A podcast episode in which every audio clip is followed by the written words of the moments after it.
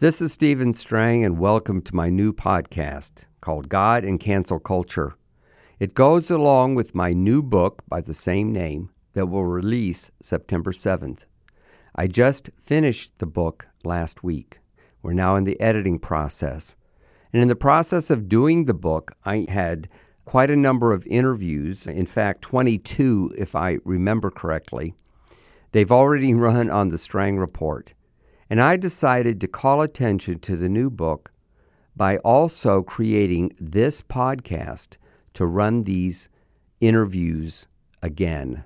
I think they're that important. And I knew that I would be reaching a new audience.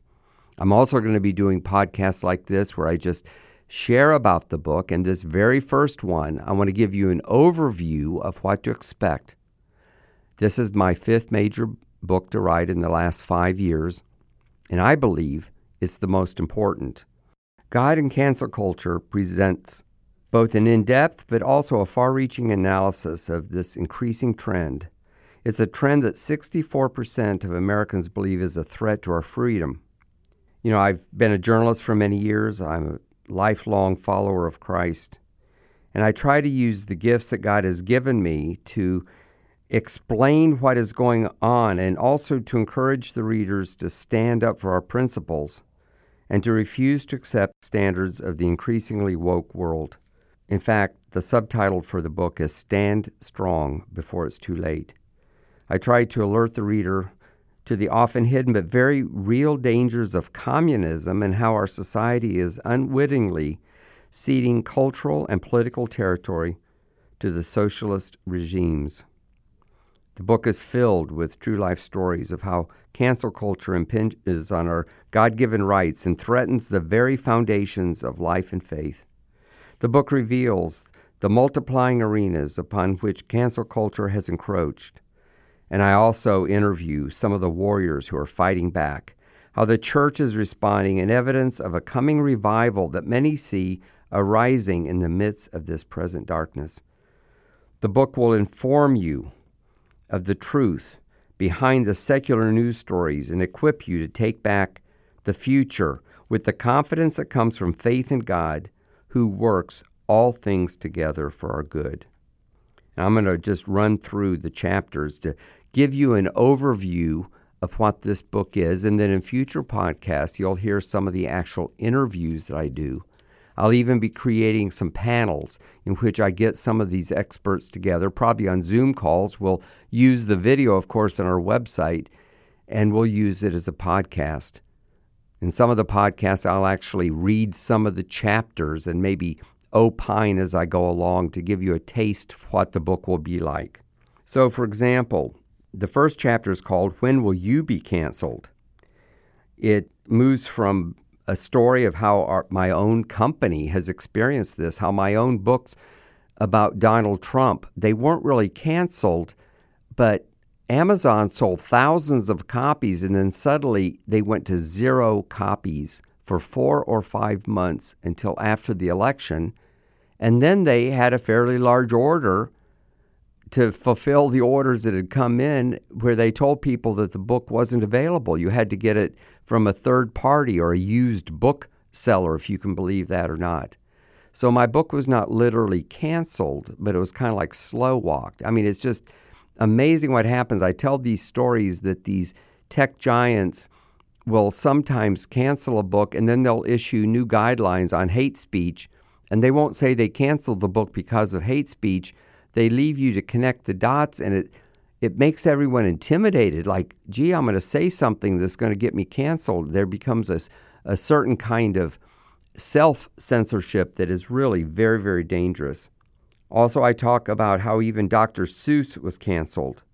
Laura ingalls wilder who wrote little house on the prairie all those years ago was canceled. There was a secular very liberal writer named abigail shrier who wrote a book about the dangers of all this transgenderism, especially with teenage girls deciding they want to be boys. And she was canceled. And the things she said were really eye opening. I even go back in history and talk about Anita Bryant, who at one time was a very, very popular singer. She was the spokesperson for the Florida citrus industry. She sang a little song about the, the Florida sunshine tree and the importance of drinking orange juice. Of course, I live in Florida and I remember this back in the 70s. And then when she stood up at the city council in Miami, where she lives or lived at the time, it was a, one of the very first city councils to pass some ordinances that protected gay lifestyle and some of the issues that they had that they wanted protected. She started an organization called Save Our Children with the idea that if we make these part of public policy that is actually going to damage our children. She was trashed. Her career was ruined. She lost her marriage. She's had a career since then, but it's been very, very minor. And I just remember being so shocked about this. I was a young journalist at the time. I remember it being in the news. And I, I talk about that in, in this uh, chapter. Chapter two is called Cancel Culture and the Public Square. It delves further in the ways that cancel culture has attacked those who believe and hold beliefs different from those it considers normative, pointing to My Pillow's Mike Lindell, who gives specific examples of the way that he, his company, and his employees bore the brunt of the vicious attacks on his character, largely because of insistence on election integrity.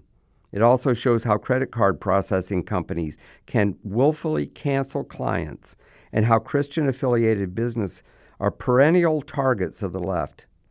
I include in this chapter how a discussion with Seth Dillon of the Babylon Bee, which is a satirical website, who actually pokes fun at both sides, but they kind of do it from a, a, center or right of center uh, worldview.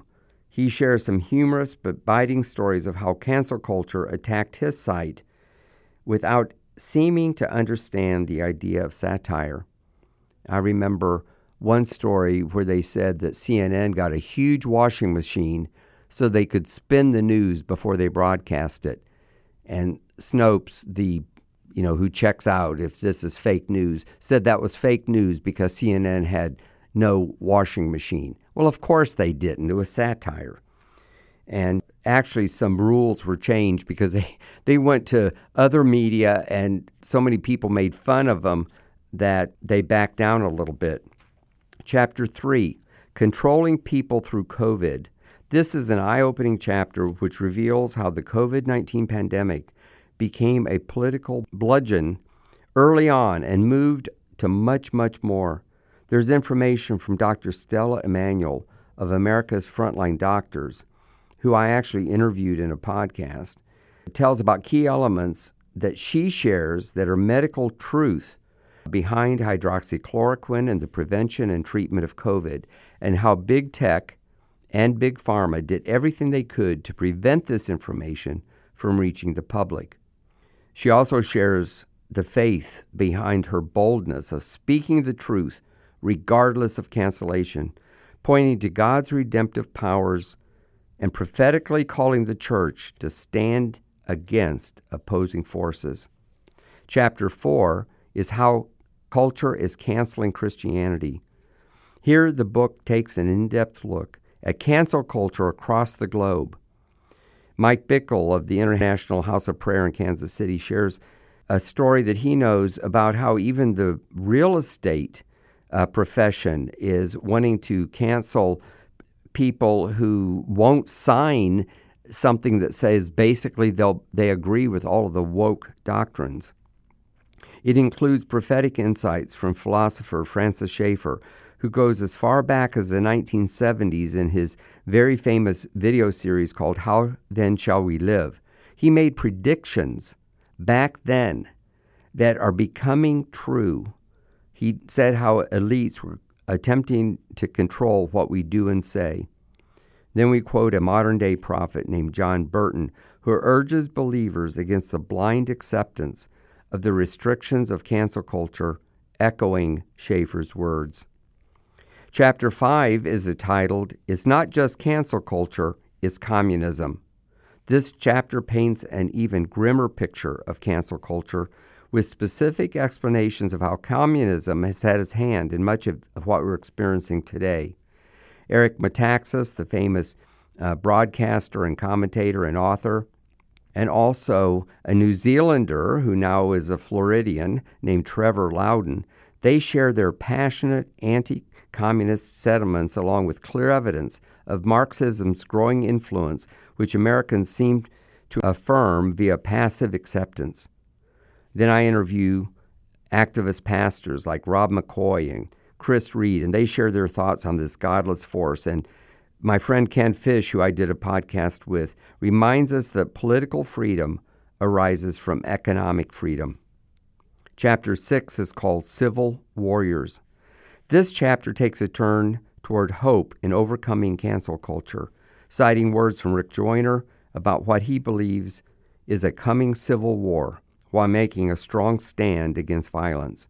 It includes information about the assault on the Capitol in early January, pointing out that the left's hypocrisy in, in condemning the January 6 violence but affirming the various riots of recent months.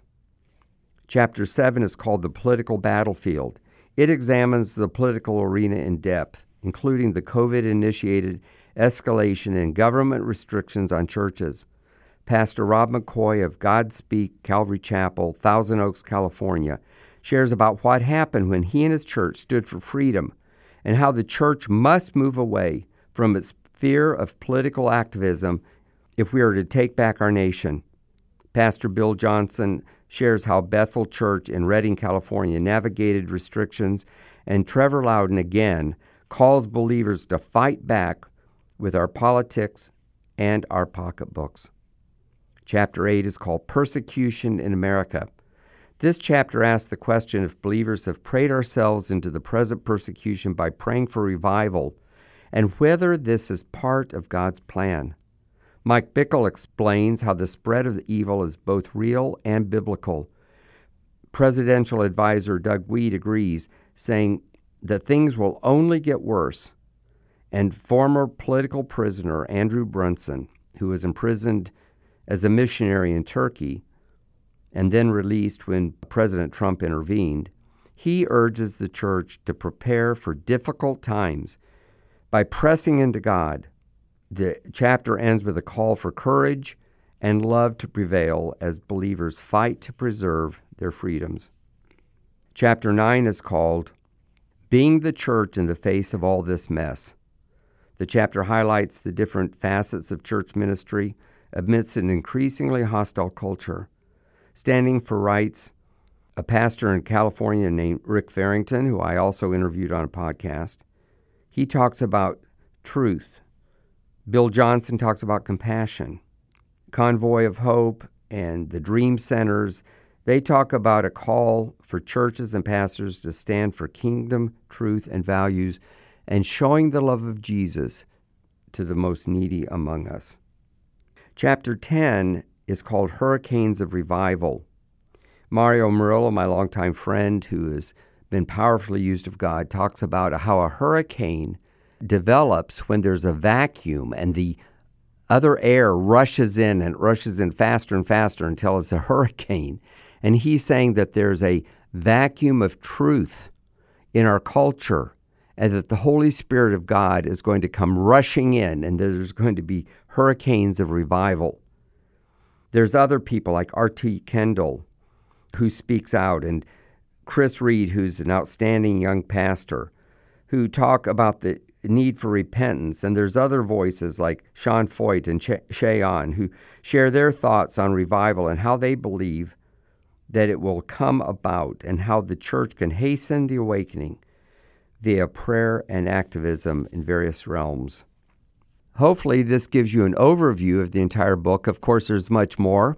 There's an epilogue that I'm, I'm still in the process of writing on some of the things of things are happening so much, and I'm coming up with new ideas and new points I want to make that I'm going to put that in an epilogue so the book is as up to date as possible. Although it is not a news account, the principles in the book there is bigger principles. I'm trying to show how some of this has happened historically, both in communist countries and even in our own culture, going back to the 70s. I'm honored to have Mike Lindell, who's been canceled really as much as almost anyone except maybe Donald Trump. Uh, he wrote the foreword for the book, and in another podcast, I will share his foreword. I think is very articulate and you'll find it very interesting. I hope this makes you want to read the book. You can order it in advance from Amazon.com. You put in either my name, Stephen Strang, or you put in God and Cancel Culture, it'll pop up. You can pre order the book. They won't charge your credit card until the book is shipped September 7th, and then, of course, they ship you the book. It actually helps us if you do this. It creates an early momentum. In fact, Amazon is one of the biggest sellers of a book like this, and they decide how many books they're going to order based on how many pre orders have come in. In fact, I'll be interested after this podcast airs to see how many orders have come in. If you believe in this, if you follow my career and what we do here at Charisma Media, if you've read my other books, you can show support by going on Amazon and pre ordering the book, as I did. And some of my friends have done, and now I'm asking you to help us as well. It really will help. And I think that you'll enjoy the book. You'll get it when it comes out. You don't have to go to a bookstore. It's delivered to your home, of course. There'll be other ways to order the book, but right now, four months before it comes out, that's the best way. And also, I hope that you'll tune in to my podcast. We're intending to do it three days a week. As I said, I'll be reading first Mike Lindell's foreword, and then I'll be reading some of the chapters and commenting. We'll be doing some panels. I'm going to get some of these people in panels. We'll do it as a Zoom call. We'll put it the video on our website. We'll use it in various ways, and we'll record it, of course, and use it as podcast. I think you'll enjoy it. I think I give a lot of answers. I'd be interested in your feedback if you want to write me at info at charismamedia.com. I'd be interested in what you have to say. And also, I thank you for telling your friends about the book as well. We're trying to get word of mouth going. That's how books take off. We know the book will be successful, partly based on the track record we have with the previous books. I've written several books about Donald Trump. The first words of the book are This book is not about Donald Trump. That may surprise you because I've written several books about Donald Trump. And then I talk about how this is about what's happening in America, what God is doing, about the various challenges that we face, very serious challenges, challenges to our free speech, challenges to our freedom of religion, challenges to our election process. I talk about election fraud and some of those things and how people are canceled for even saying that it should be investigated. It seems to me that if there's any examples of election fraud, the authorities ought to look into it to see if it's true or not. Maybe it's not true, but often it is. And if we don't have election integrity, life as we know it in America is over. It just really is. I think it's very, very important. I will say that tomorrow, that from the day that I'm uh, recording this, I'm doing another podcast with Mike Lindell. It'll be on the Strang Report. I'll also run it on this podcast as well. It'll probably already be on the network, of course, before you hear my commentary about this, but I just thought I would mention it. I'm thinking about it. I'm excited about it. I'm preparing for it. So you won't want to miss that. Mike Lindell is always entertaining. It's just amazing all the things that he's accomplished, how he uses his platform for good. Someone said that he's almost like a force of nature. He's so strong. And I think that's kind of a humorous way to look at it, but I, I tend to agree.